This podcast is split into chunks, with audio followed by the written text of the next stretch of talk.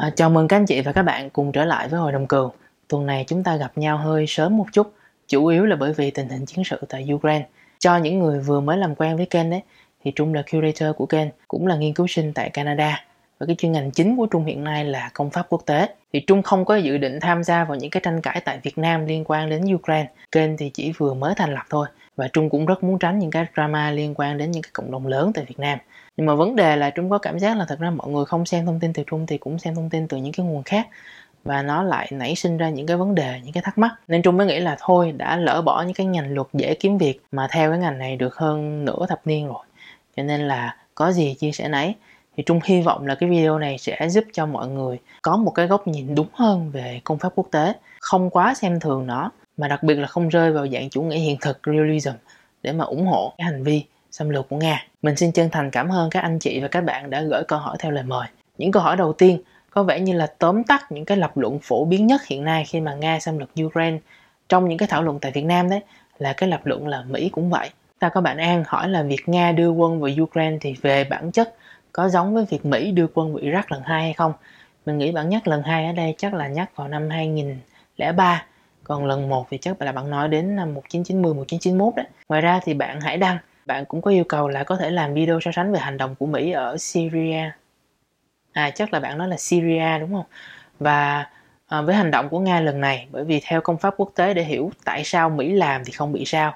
còn Nga làm thì cả thế giới quay ra chửi nên một cách bạn phục má cái câu hỏi cũng rất là hay bạn Thanh viết thì bạn cũng có một thắc mắc gần tương tự là Mỹ từng dùng chiến tranh lên các nước Trung Đông ấy vậy mà thế giới không ai trừng phạt hay làm đủ điều như đối với nga. Rất cảm ơn các bạn. Thì trung nghĩ đây là những cái câu hỏi mà nó bao quát và nó thể hiện được gần hết những cái lập luận phổ biến hiện nay trong cái bối cảnh là nga xâm lược ukraine. Là họ đặt câu hỏi là mỹ cũng vậy. Với tư cách là một người nghiên cứu chuyên sâu về công pháp quốc tế, trung nghĩ là những bạn đặt ra những cái dạng lập luận này đấy,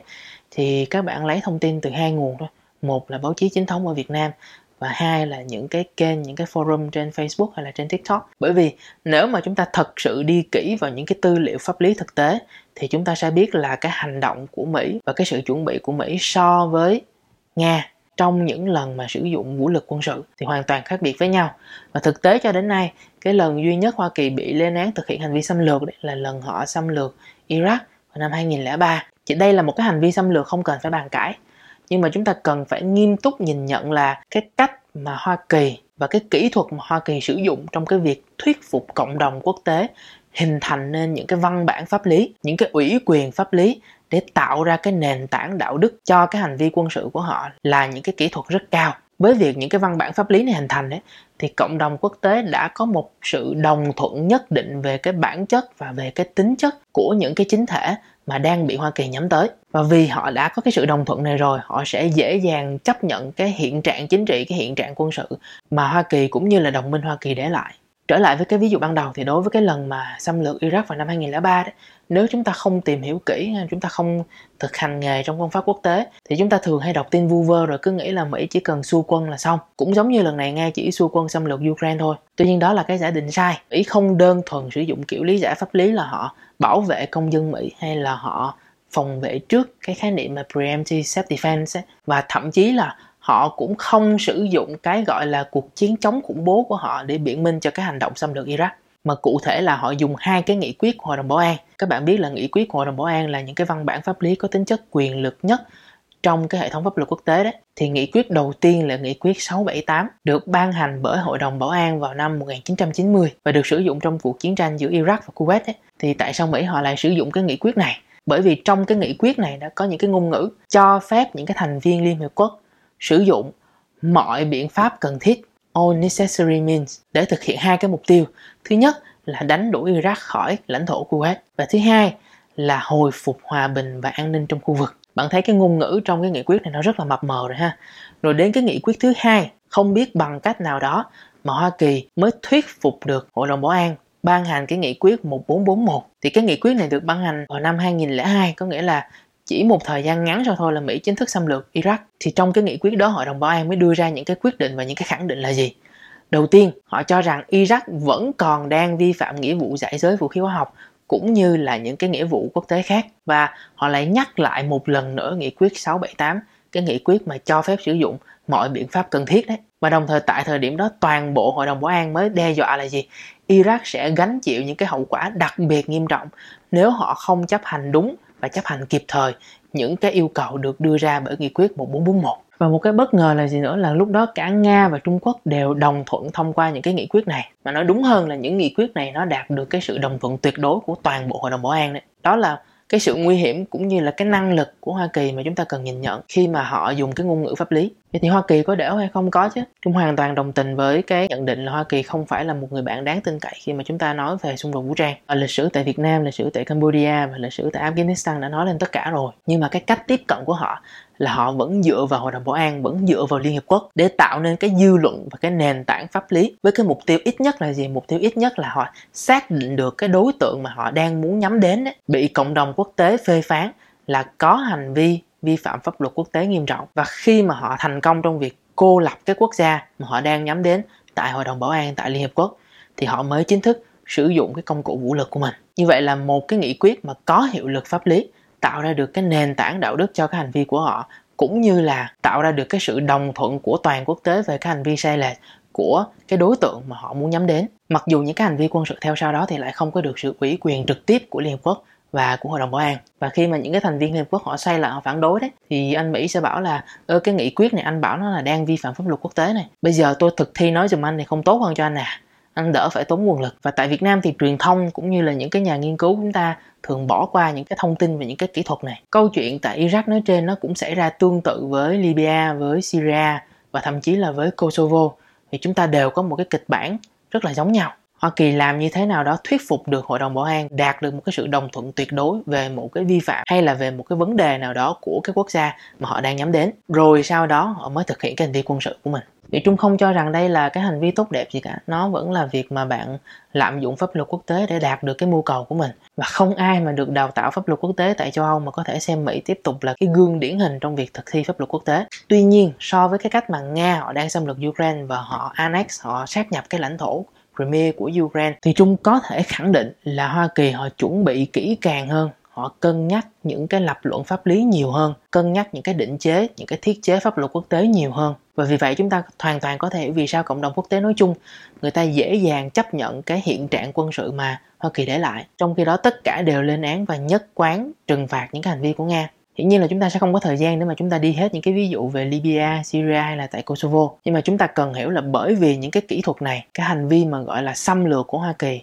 nó rất khác so với cái hành vi xâm lược của Nga. Bây giờ chúng ta đi đến cái nhóm câu hỏi thứ hai là nhóm câu hỏi liên quan đến cái gọi là chủ nghĩa phát xít mới, tân phát xít. Thì ví dụ như là bạn Huy, bạn có hỏi là uh, Putin luôn nói tổng thống Ukraine theo chủ nghĩa phát xít mới thì giải thích giúp chủ nghĩa phát xít mới mà Putin phát biểu là như thế nào và dựa trên bằng chứng nào. Uh, có một bạn khá lạ là 15 ngày IELTS à, ờ, bạn hỏi là vậy bạn cũng trả lời cho mình biết là 8 năm trước chủ nghĩa tân phát xít nổi dậy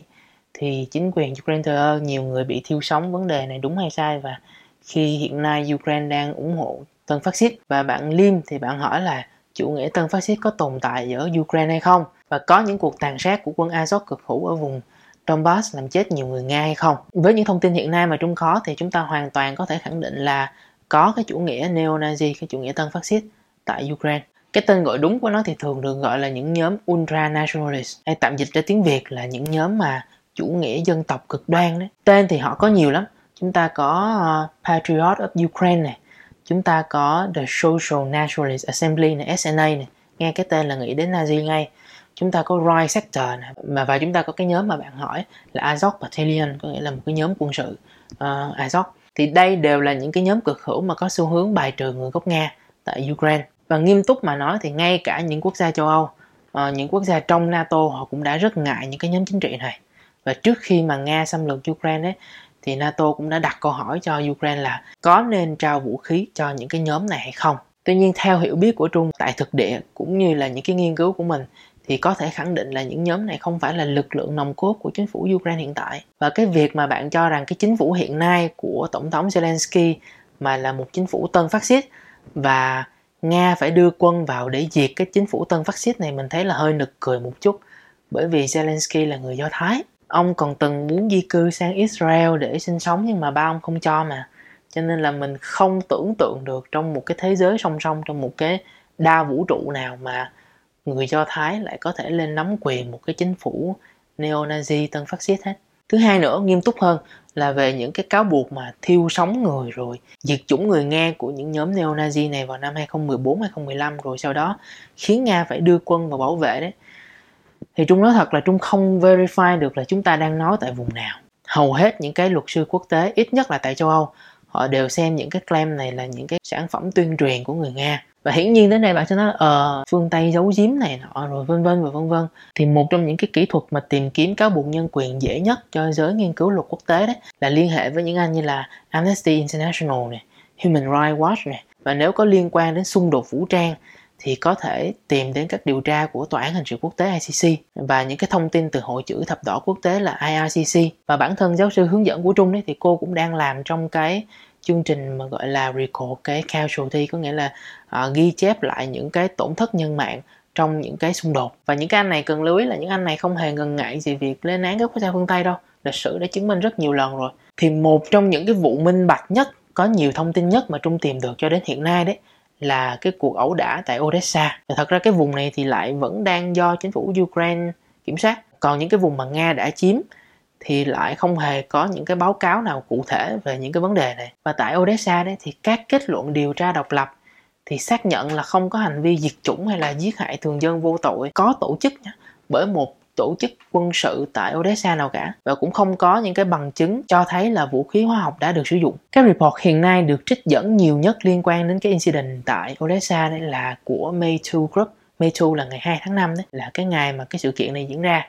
thì họ mới ghi nhận là đây là một cái xung đột và một cái ẩu đả bị leo thang giữa hai nhóm pro-Ukrainian và pro-Russian. Thì nó bị leo thang, nó bị kích động bởi một cái nhân vật nay đã có quốc tịch Nga có tên là Dmitry Vulkazi là cựu cảnh sát của vùng Odessa. Thì vấn đề đến đây không phải là công pháp quốc tế hay không nữa mà là bạn đang tin vào cái gì? Thì đối với bản thân Trung thì Trung có nhiều lý do để tin những cái báo cáo độc lập của những cái tổ chức này hơn là những cái sản phẩm tuyên truyền của Nga. Bởi vì sao? Bởi vì trong cái thời điểm mà Việt Nam tấn công Cambodia và bị thế giới lên án kịch liệt đấy thì chính những cái nhóm này là những cái nhóm đưa ra báo cáo để mà xác nhận cái thông tin từ Việt Nam là đúng nghĩa là chính quyền Pol Pot đang thực hiện diệt chủng hàng loạt bên trong Cambodia. Seven hours later. Um, rồi bây giờ chúng ta đi đến cái nhóm câu hỏi khác thì bạn Vân bạn mới có đặt câu hỏi là bên ủng hộ Nga nói là Ukraine có một vị trí chiến lược rồi đặc biệt là Ukraine vẫn còn tích trữ nhiều đầu đạn hạt nhân nên nếu Ukraine không còn giữ vị trí trung lập thì an ninh của Nga sẽ bị đe dọa. Ukraine vẫn còn giữ nhiều đầu đạn hạt nhân. Đây có lẽ lại là một cái siêu phẩm tin giả nữa của những cái nhóm cuồng tín uh, Nga tại Việt Nam. Uh, Trung có thể nói chắc chắn đây là tin giả bởi vì chúng ta có một cái văn bản pháp lý quốc tế gọi là Budapest Memorandum 1994. Thì theo cái văn bản này, Ukraine đã từ bỏ chính thức toàn bộ cái khối lượng đầu đạn hạt nhân mà họ có tại thời điểm đó, đứng thứ ba trên thế giới là tổng cộng bao gồm 1.900 đầu đạn hạt nhân. Và cái việc từ bỏ này được giám sát bởi ba quốc gia cường quốc khác là Hoa Kỳ, Nga và Vương quốc Anh. Và bởi vì Ukraine tự nguyện từ bỏ cái trữ lượng hạt nhân của mình thì ba quốc gia này Hoa Kỳ, Nga và Anh mới ngồi lại với nhau và cam kết là tôn trọng tuyệt đối chủ quyền và nguyên trạng đường biên giới của Ukraine bao gồm cả miền Đông và Crimea. Vậy thì với hành vi mà sát nhập Crimea của Nga vào năm 2014 và bây giờ là tấn công Ukraine đấy, thì ngoài công pháp quốc tế nói chung, chúng ta có thể thấy là hành vi của Nga vi phạm rõ ràng nhất cái thỏa thuận Budapest vào năm 1994 này. Và tiếp theo chúng ta sẽ đi đến những cái câu hỏi liên quan đến Lenin. Thì có một cái lập luận Trung Trung biết là có một cái nhóm lập luận đang cho rằng là thực ra Ukraine là Lenin tạo ra. Thì bạn Anh Tuấn mới đặt câu hỏi là quyền tự quyết của các dân tộc mà Lenin đã nói, nó ảnh hưởng như thế nào đến lịch sử của Việt Nam và Ukraine à, và có vẻ như bạn dư luận viên ở Việt Nam khá ủng hộ sự xuyên tạc của Putin về Ukraine mà Lenin đã phát biểu. Và Trung cũng tình cờ tìm được một cái comment nhỏ ở một cái video khác thì của bạn Nguyễn Kim Anh. Bạn ờ, thì bạn khẳng định là vốn dĩ chả có hai dân tộc gì cả. Ngay cả cái tên Ukraine đã là minh chứng rồi. Ukraine có nghĩa là ở bên ngoài ở ranh giới. Rồi vốn là một vị thống nhất với Nga vân vân. Mình không nghĩ đây là lý luận mà các bạn chỉ hí luận thôi phổ biến của giới ủng hộ nga tại việt nam thường sử dụng.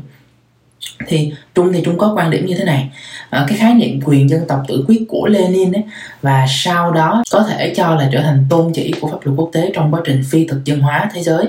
là khái niệm ở đó chúng ta thừa nhận chúng ta tôn trọng cái quyền tự định đoạt của các dân tộc bên trong lãnh thổ của mình. Và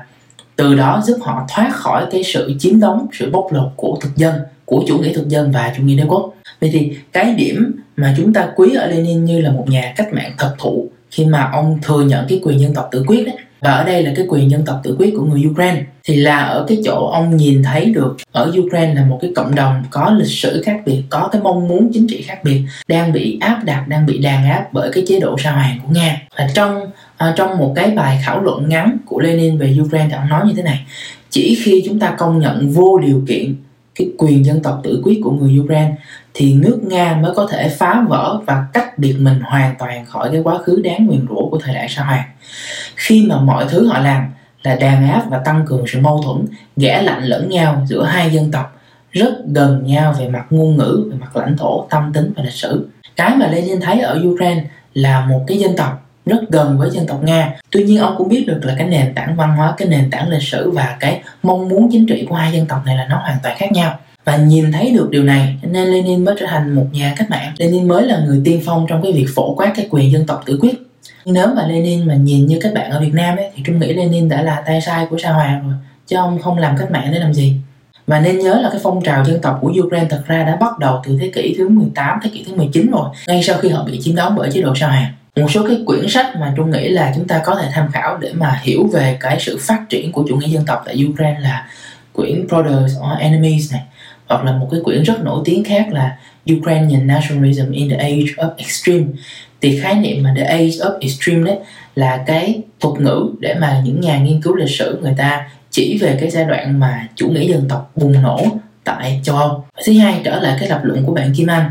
thì cái lập luận mà cái tên Ukraine là đất bên ngoài hay là đất ranh giới? Thì đất ranh giới này là của Nga. Thì là một cái lập luận thiếu thông tin và mình thấy là hơi cuồng tín nữa. Bởi vì cái tên Ukraine là có nguồn gốc Slavic cổ. Thì dịch ra nó có nhiều nghĩa lắm. Chúng ta có thể dịch là inland chúng ta có thể dịch là native land. Cũng có thể dịch là borderland. Rồi bây giờ đi theo cái nghĩa là borderland của các bạn đi. Thì cái từ này nó xuất hiện lần đầu vào thế kỷ thứ 12 trong những cái văn tự trong những cái tài liệu lịch sử. Nếu nói ở thế kỷ thứ 12 ấy, thì Moscow chỉ là một vùng đất hoang thôi. À, chưa có ai ở. Và nước nga cái đế chế nga mà các bạn hâm mộ thì tại thời điểm đó nó lại càng không tồn tại. Cho nên là ukraine nếu cái nghĩa của nó là vùng biên cương thì chắc chắn cái vùng biên cương đó không phải là vùng biên cương của của nước nga. Vậy thì biên cương của ai lãnh địa của ai? Thì rõ ràng nó là cái biên cương là cái lãnh địa của nhà nước trung đại Kievan Rus mà chúng ta đã có dịp nhắc đến ở một cái video trước đây. Vậy thì có thể khẳng định là cái việc cho là Ukraine có nghĩa là vùng biên cương. Thì cái nghĩa vùng biên cương đó là vùng biên cương của nga. Thì trung có thể chắc chắn đây là một cái lố nghĩ nó cuồng tín và nó không thật sự dựa trên bất kỳ cái thông tin nào xác đáng và xác thực cả. Đặc biệt hơn nữa, cái tư duy của những bạn như thế này trung nghĩ là nó lại tiệm cận với cái chủ nghĩa phát xít nhiều hơn cả Ukraine. Bởi vì khi mà bạn cho rằng một dân tộc nào đó không xứng đáng để tồn tại, hoặc là cái sự tồn tại của họ không xứng đáng để được tôn trọng, thì cái hệ quả của nó nhiều lắm. Ờ, tiếp theo chúng ta có câu hỏi của bạn Sơn. Cái phần phía dưới cái cái phần phía sau của câu hỏi của bạn là về tình huống Trung Quốc và Việt Nam đấy. Thì Trung nghĩ là chắc chúng ta nên để dành lại nói ở một cái dịp khác. Nhưng mà bạn có nhắc đến cái câu chuyện là Putin uh, công nhận độc lập của hai cái nền cộng hòa ly khai miền đông Ukraine là Donetsk và Luhansk. Ở đây sẽ là một cái dịp để chúng ta nói về một cái văn bản quy phạm pháp luật khác mà nước Nga đang vi phạm thì tính đến thời điểm đầu năm 2022 đấy, khi mà Nga chưa công nhận Donetsk và Luhansk thì hai vùng lãnh thổ này về mặt pháp lý vẫn là của Ukraine. Và cái việc mà tự đưa quân vào hai vùng này thì tự thân nó đã là một cái hành vi vi phạm pháp luật quốc tế rồi. Có nghĩa là bạn điều động quân đội trên một cái lãnh thổ của một quốc gia khác mà không có sự đồng ý của chính phủ quốc gia đó. Với cái việc thừa nhận hai nền cộng hòa này, nga sẽ dễ dàng hơn trong việc điều động quân sự và hậu cần, ngay trên đất Ukraine. Và một lập luận pháp lý nữa mà Putin đã dùng rồi đấy là các nền cộng hòa này họ mời nga vào can thiệp quân sự để mà hỗ trợ họ trong việc chống lại quân đội Ukraine. Thì cái khái niệm này trong pháp luật quốc tế gọi là intervention và invitation. Thì bản thân cái hành vi mà công nhận cái sự độc lập của hai nền cộng hòa này có thể được xem là vi phạm nghiêm trọng nghĩa vụ của nga trong một cái văn bản gọi là Minsk Agreement uh, lần thứ hai thì cái văn bản Minsk Agreement 2 này nó được ký kết bởi đại diện của Nga, đại diện của Ukraine và đại diện của các quốc gia của OSCE thì cái nội dung của Minsk nó có tính kỹ thuật cao lắm, nó có tới 13 điểm lận. Nhưng mà tôi nghĩ cái điểm quan trọng nhất mà chúng ta cần phải nhớ trong cái thảo luận mà Nga xâm lược Ukraine đấy là cái thỏa thuận này yêu cầu bảo toàn chủ quyền của Ukraine một cách tuyệt đối trên hai vùng lãnh thổ của Donetsk và Luhansk Ukraine sẽ được quyền tiếp quản lại hai vùng đất này và từ đó kiểm soát lại cái biên giới của họ với Nga. Đồng thời với đó thì ở các quốc gia khác sẽ có cái trách nhiệm là rút toàn bộ quân đội, khí tài nước ngoài và thậm chí là lính đánh thuê của họ ra khỏi hai cái vùng lãnh thổ này. Mà ý của cái Minsk Agreement là nói về Nga đó chứ không nói về ai khác. Mà đổi lại sẽ là những cái cải cách liên quan đến bản quyền, cái decentralization tại Ukraine. Nhưng mà vấn đề là Ukraine chưa thực hiện xong thì Nga đã chính thức xâm lược Ukraine rồi.